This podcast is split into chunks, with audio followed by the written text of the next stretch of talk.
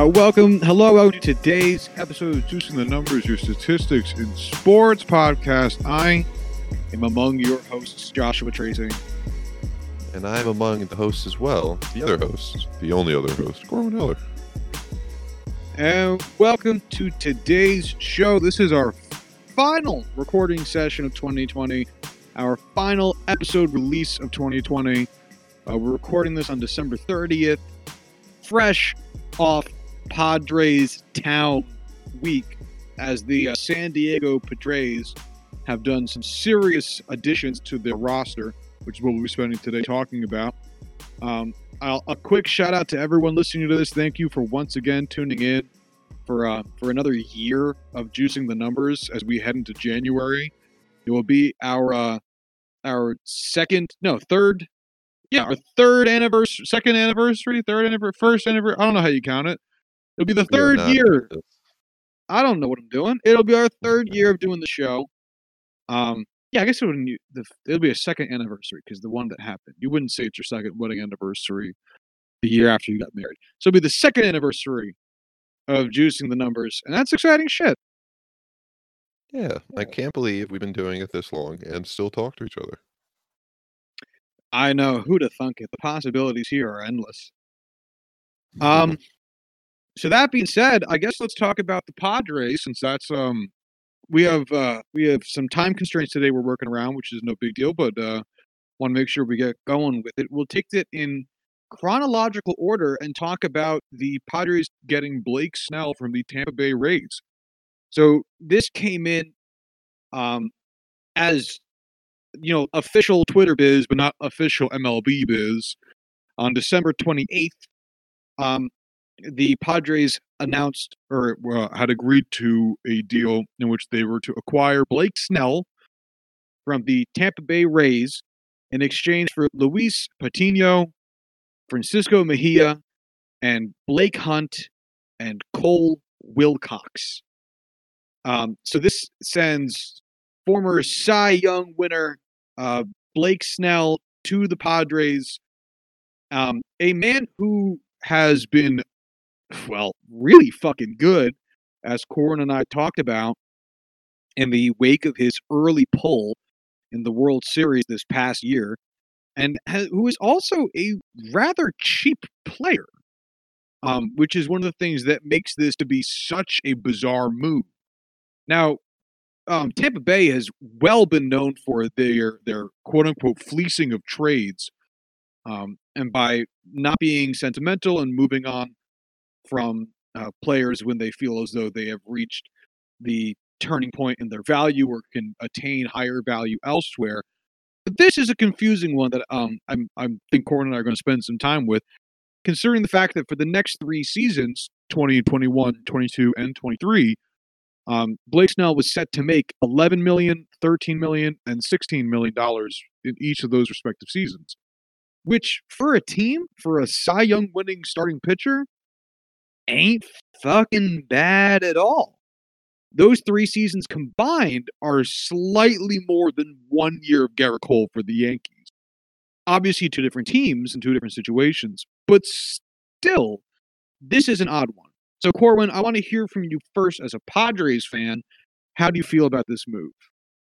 Oh, I mean, as a Padres fan, I am absolutely ecstatic about getting a guy of Blake Snell's uh, caliber, his success, and, and what he's capable of doing. You know, pitching was our biggest weak point last season, and it's kind of where we faltered after injuries. And to be able to get a guy that's cost controlled for three seasons for what is essentially, you know, not our top pitching prospect, but probably our second highest pitching prospect in Luis Patino. And Mejia, who was formerly a mega prospect, but has kind of really lowered his value after not performing all that much, and a couple of younger guys that really wouldn't make a difference for contending team. I I can't help but still be ecstatic just thinking about it. I mean, losing Patino obviously is is sucky. You know, he's going to have a fantastic career, but at the end of the day, he's a prospect. And as good as he is capable of being and likely will be, he's not a sure thing the way Blake Snell is. Blake Snell has that proven track record. He has the hardware. The dude won a Cy Young and an incredible season. Has had injuries that have kind of prevented him from regaining level of success. And at the end of the day, it's like that's a trade you make 10 times out of 10. I mean, I would grade this as an A for the Padres. You are, you know, sacrificing some some key farm pieces, but with as deep as the farm system is for the Padres, it's it's really you know, cost of doing business and not something anyone should, you know, be concerned about. I love this trade. Yeah, I I think this trade is it's impactful in terms of the quality of player being moved, of course, you know. Um just to just to reiterate, um, Blake Snell uh, is a phenomenal starting pitcher. He won a Cy Young in 2018. That's very recent. He pitched to a higher ERA last year in 2019 with a 4.29 ERA, and, uh, but the underlying stats suggest that he was probably better than that by a decent amount, and then returned form a lot in 2020, even though it was a shortened season, and uh, returned to a bit more normal with a 3.24 uh, ERA, even though his uh, some of his underlying stats were a little bit all over the place. But regardless, this is this is a very very good pitcher, um, and it's a great move for the Padres because, like you just said, they don't need um, Blake Hunt or Cole Wilcox to be contributors anytime soon. So moving on from them is a non-issue. Um, Francisco Mejia is a I think still a pretty promising prospect, but it just doesn't it just doesn't matter right now. Um, yeah, I don't think it will be a catcher. Uh, I just don't see that being his future moving forward. Uh, uh, yeah, I, am finding it hard to disagree. And Luis Patino with the other additions um, between Snell and um, uh, Darvish, it just it also it just really doesn't matter. I think this is more a conversation about what the Rays are to baseball and whether or not we should be thrilled about that. Um, mm-hmm. and also why the fact the Padres got Snell and the fact that more teams didn't do this. Because starting pitching is always the biggest thing when it comes to um, free agency because every team needs needs starting pitching. Not every team needs a first baseman. Not every team needs a third baseman. Not every team needs a shortstop or or, a center fielder or an outfielder. But every team always has the uh, uh, off-season need of starting pitching. And for a starting pitcher, this isn't huge, especially because there's no like, there's no asterisks here with uh, oh, but they got to chew on a lot of salary. No, no, they don't. Hmm. Um, it's it's weird that the Padres got him for only this. And I don't know what that really says about the the market we're heading into this year, which seems like weird thing to say because again, the money Snell is earning is not insane. Um, or what they said about how tightly we're prospect hugging these days as as uh, leagues or as teams within this league that they're not willing to let go of a few guys. Like the Yankees could have done this. The Dodgers could have done this. Um, the fucking White Sox probably could have done this too. It's it's a it's odd. It's it it's it's big. Like Luis Patino and Francisco Mejia are really good prospects, but it's not insane. You know what I mean? Mm-hmm. And it really just comes down to, you know, this is a seller year where all of these teams are trying to shed costs because of everything that's gone on last season.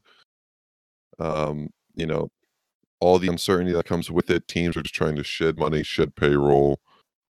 Um, and it's a buyer's market where, you know, so few teams are actually buying. Everyone's trying to sell that you can afford to get these kind of deals because as much as every team needs a guy like Snell, the owners and front offices are looking at you know what's been going on this season and what's likely to go on next season and they don't want to invest that kind of capital right now and if we're being honest i don't get it I don't get why you don't see, hey, we are, you know, billion dollar corporations. We are at a point where, yes, we are coming off of a year where we made the lowest amount of money we probably made in the past, you know, 30 years. At the same time, there's very low risk of any of these teams, you know, folding, an incredibly small risk. I don't really see why any one of these front offices would look at this, see the dispor- disproportionate value that they could get some of these players for, and not really take advantage of the situation. There's a teams with wealthy owners that, by all means, have the ability to dig into their, you know, war chests, their coffers, and pay for some players that they can get at a discount because of the market for, you know, small money teams. I don't get why everyone's scared to spend money right now.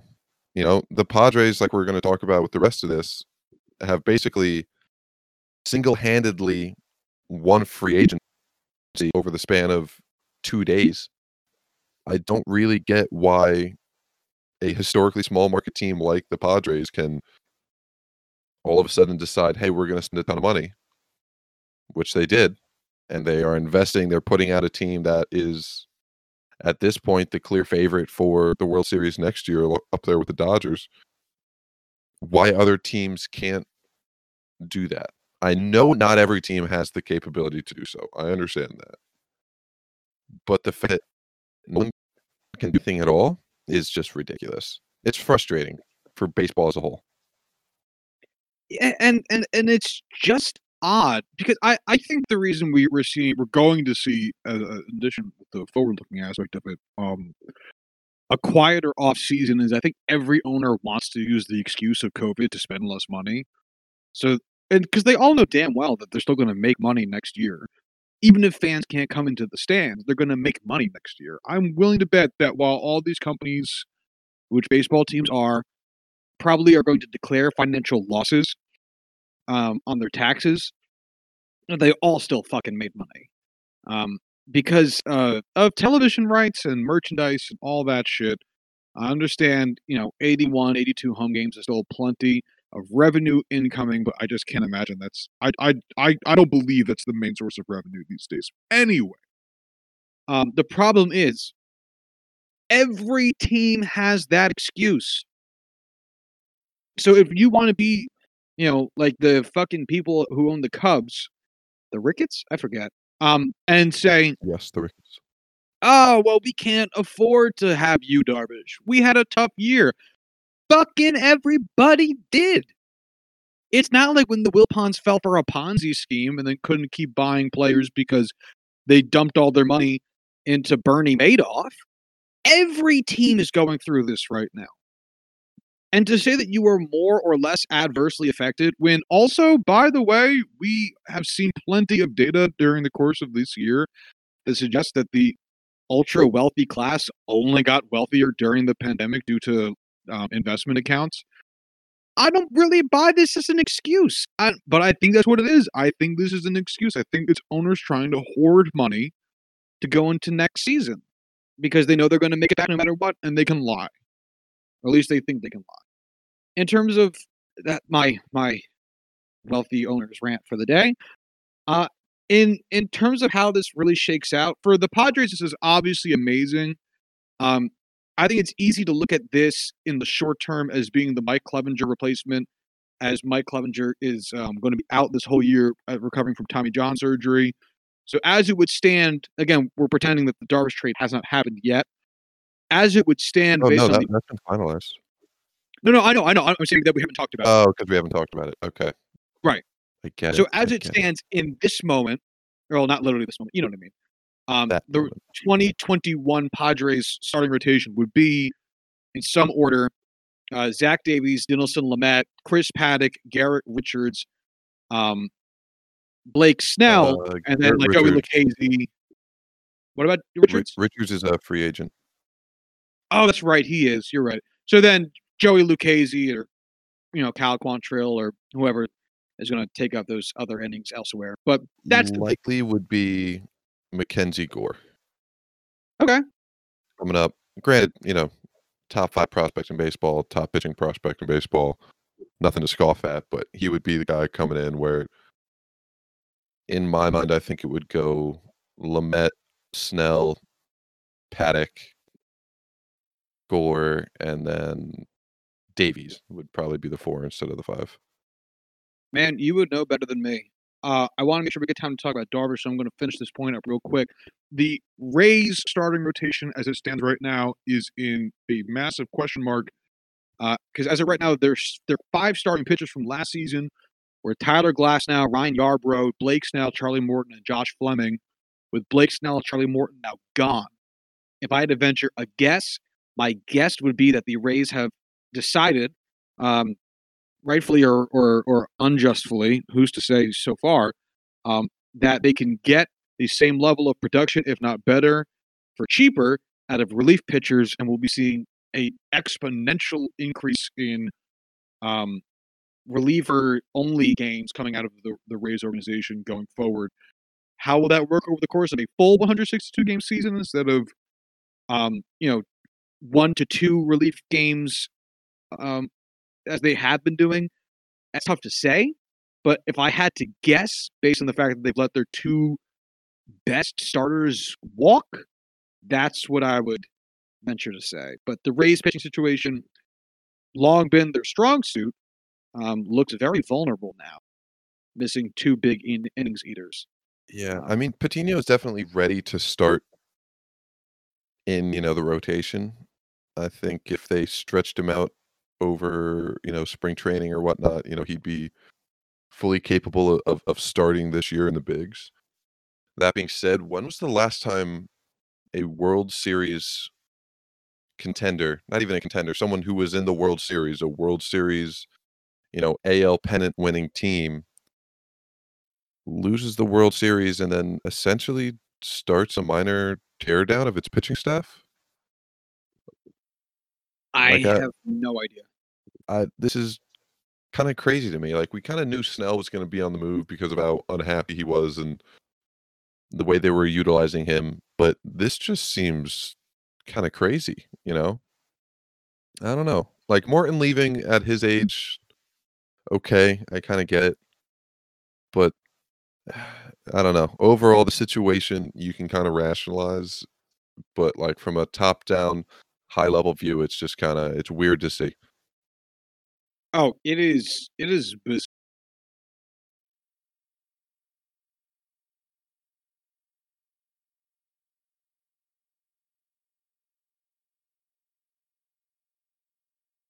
bizarre. Um, I find it fucking day. Um, because I find this situation to be fascinating. But I think I think we'll agree that the uh, Darvish situation is just as fucking interesting, if not slightly more. Um, so let's get into that. So the same day, um, December twenty eighth, that that the, the Padres uh, acquired Snell, um, or at least it, is, it was heavily, heavily um, insinuated that it was all but a done deal.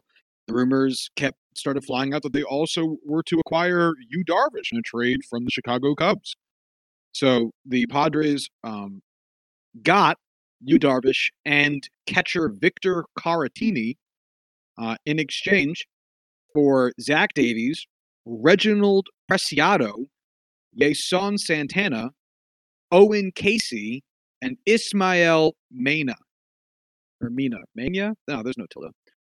Um, in addition, the Cubs will retain part of Darvish's salary, which makes this truly bizarre. Um, so, Corwin, initial reaction on this deal, sending Yu Darvish to San Diego. In all honesty, I cannot, off the top of my head, remember a deal so lopsided in baseball. Like the Chris Archer trade, we knew was a joke at the time, and obviously we've talked about that extensively because of the connection to it. But at least Chris Archer was, you know, believed to carry some value himself and, and had been a proven track record kind of pitcher with at one point some promise.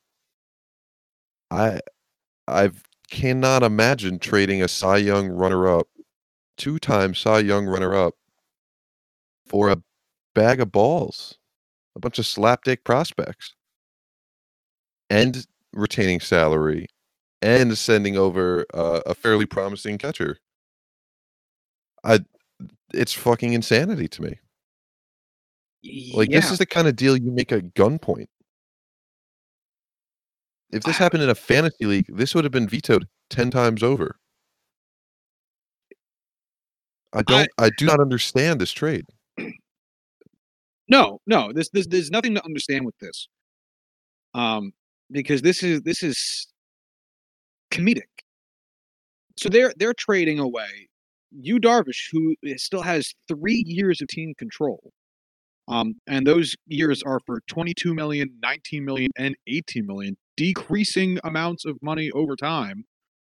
Uh, and again, even that's not an outrageous amount of money for a guy who is um the all-time leader in strikeouts per nine. Like uh, he's a really really fucking good pitcher. It's absolutely bizarre and to say that it's them trying to cut costs again along with the Snell trade, that's not that much money. All things considered. I think part of why the Cubs feel as though they can do this, in addition to the fact that they want to be cheap this year, is that their division is fucking trash. Um, the Pirates are bad. The Reds were fine last season, but losing Bauer is going to make them a lot worse, so they're probably not going to be very good. I can't imagine the Cardinals are going to be too consistent. I'm not going to say that they're going to be bad or good, but they're a wild card.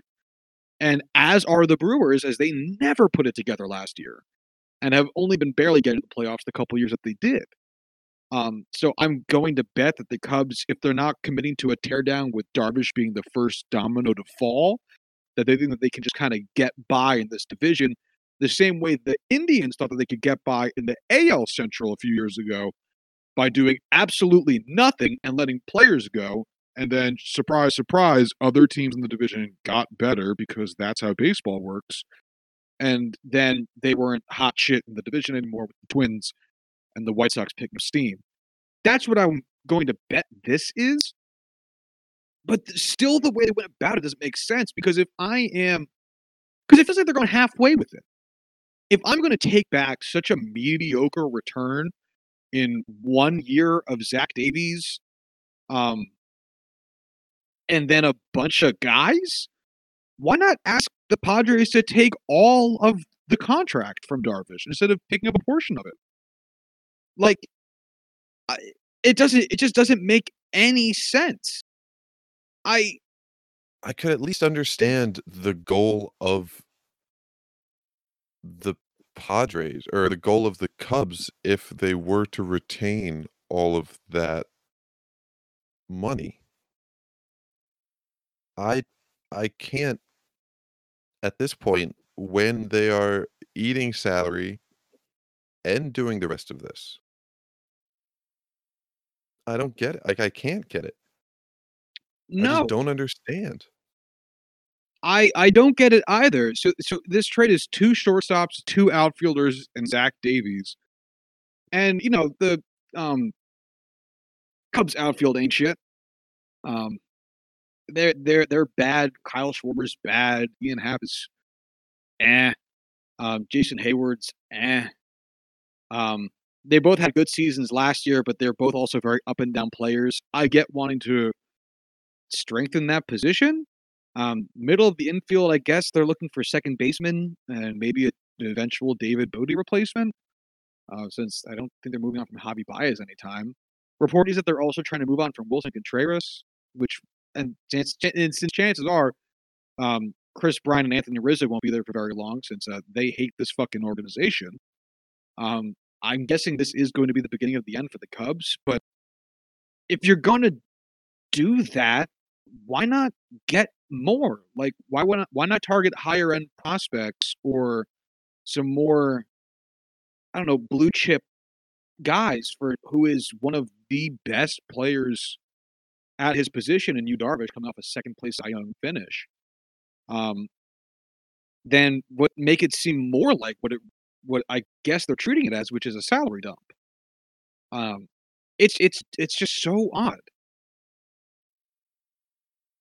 I, I really don't see how they couldn't have gotten such higher return. You know, they could have gotten some serious they could have got some serious prospects back for a guy like Yu Darvish, where you don't need five guys under the age of, you know, 20 that aren't going to play for the next four or five seasons. I, I just, I really, really just cannot wrap my head around it. And it seems to be that Cubs fans are very much in agreement where they just cannot wrap their heads around why this team would be doing it at this point. And I'm going to also ask the same question I asked with the last trip we talked about, which is why didn't more teams do this? This still feels weird. Darvish is not owed that much money and apparently didn't cost that much in prospects and honestly probably could have cost even less in prospects if the trading team ended up ask you know saying that they would be cool with taking on all of his salary instead of part of it to cut down on the number of prospects they gave up. Because one major leaguer that has a year left of control and four prospects who I'm still trying to find the rankings of doesn't seem like that much to give up. So all of the all of the what was it five prospects? Four prospects.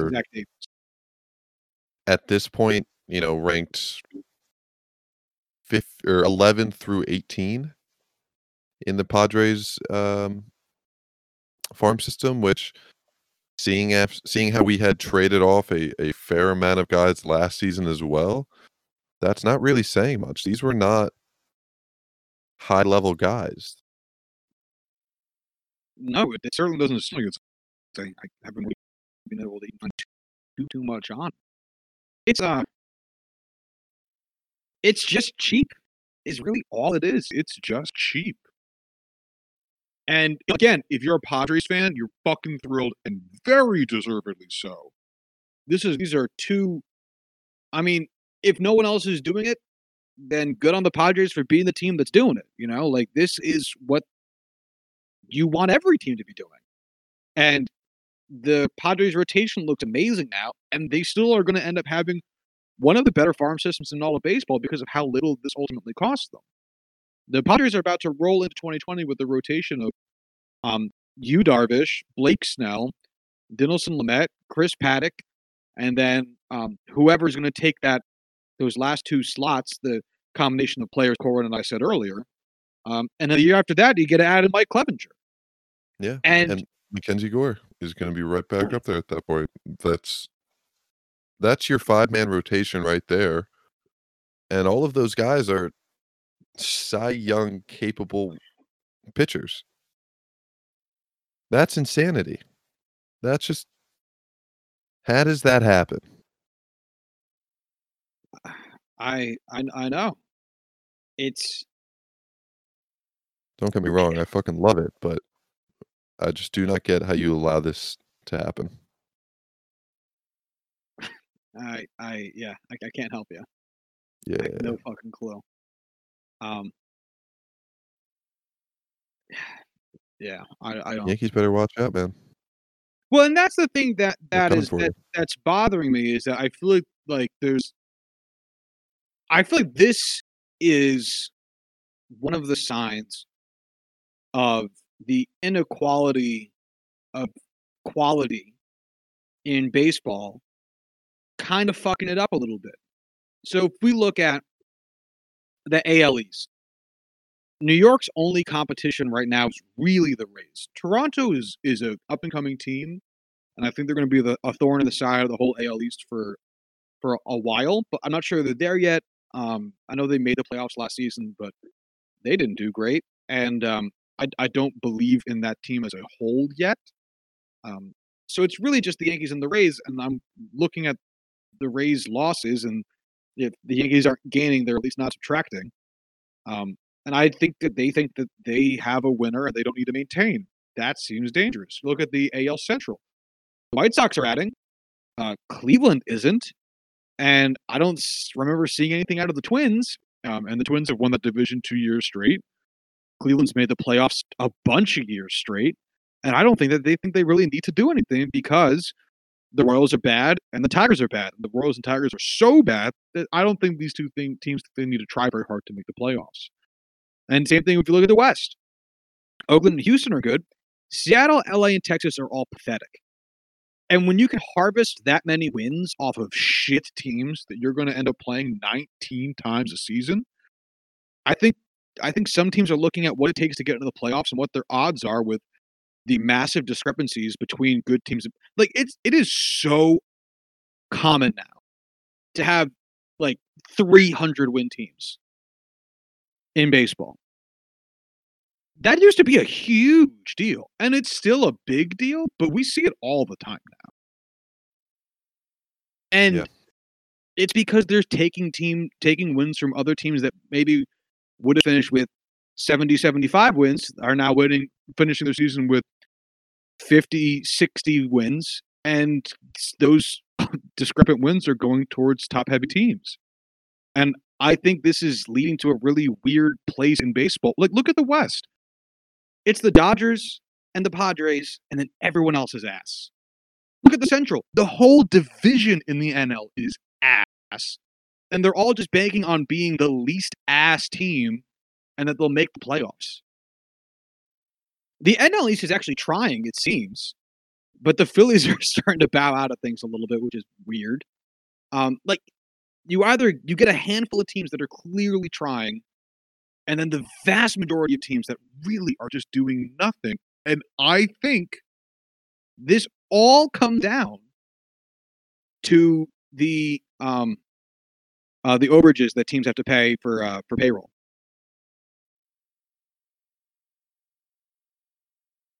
There's no it's, reason that the Yankees or the Dodgers or the Red Sox or any of the teams that have traditionally run high payrolls shouldn't have taken Snell or Darvish if they had wanted to. But I think that they didn't because they're already at or over the um, luxury tax threshold and didn't want to continue facing the penalties. And honestly, if the Dodgers made both of these trades, if the Yankees made both of these trades, what would we be sitting here saying? Oh my God, the Yankees and Dodgers are unfair for baseball because they can just buy these prospects in a year when no other team can. And we'd be talking shit about this because we would say it's unfair.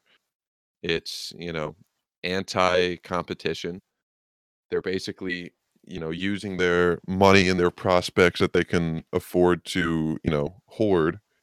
And they're buying premier players we might be arguing like, all right, the cost is so low, non, you know, high money teams, non big money teams would be able to afford this, but at the same time, we would be forced to kind of say like this is ridiculous that only these two premier teams, the two biggest teams in baseball, are capable of affording and and getting these kind of players.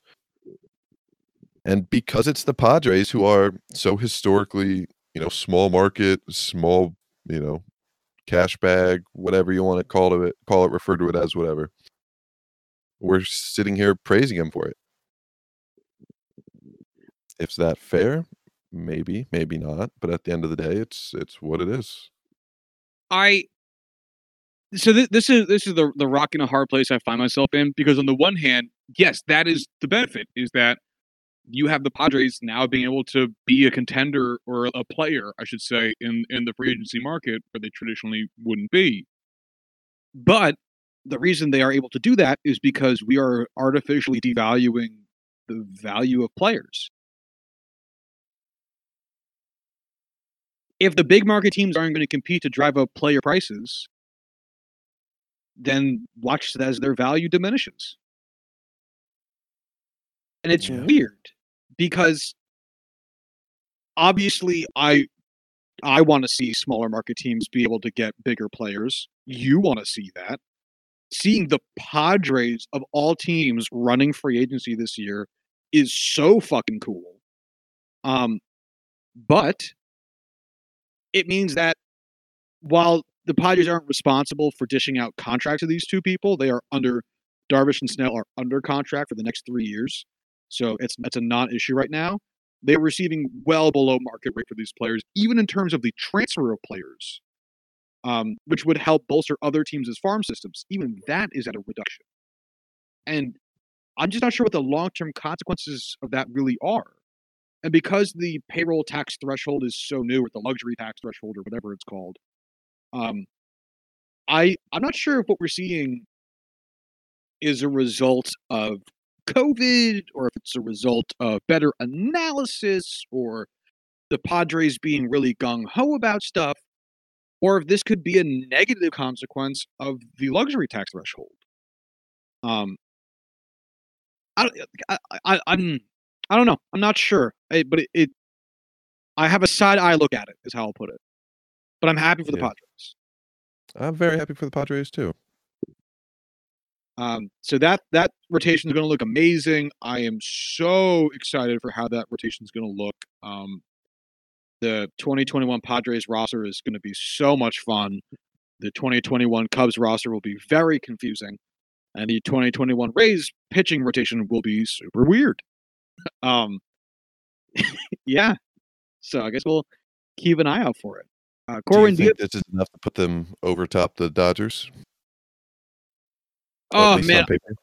I I had that question rattling around in my head since uh since the Snell trade, and I honestly have no good answer for you. Um, it's tough because it's it's difficult to compare 2020 season to 2020 season because it was a shortened year, um, and the Dodgers um, uh, win percent in 2020 was ludicrous, and I just don't think any team would be able to sustain a whatever was 700 win percent over the course of a like year. 729. It was crazy. Yeah. I don't get me wrong. That's not me saying that the that the um the the, the fucking Dodgers are like a mediocre to bad team. They're not. It's just like that's ridiculous, and no team does it for a reason. And so to compare the Padres to that, I think is unfair to the Padres. Over the course of a full 162 games, or I guess however many we get this year, I actually think it'll be close. Um, the Dodgers are thinning out at a couple positions, not anything major, but we're talking about margins here, the difference between these two teams. So, Mhm. you know, maybe the fact that Justin Turner's aging or may not even be on the Dodgers next year is the deciding factor for why the Padres take over the NL West. I don't know, but it's going to be close. I really do think so.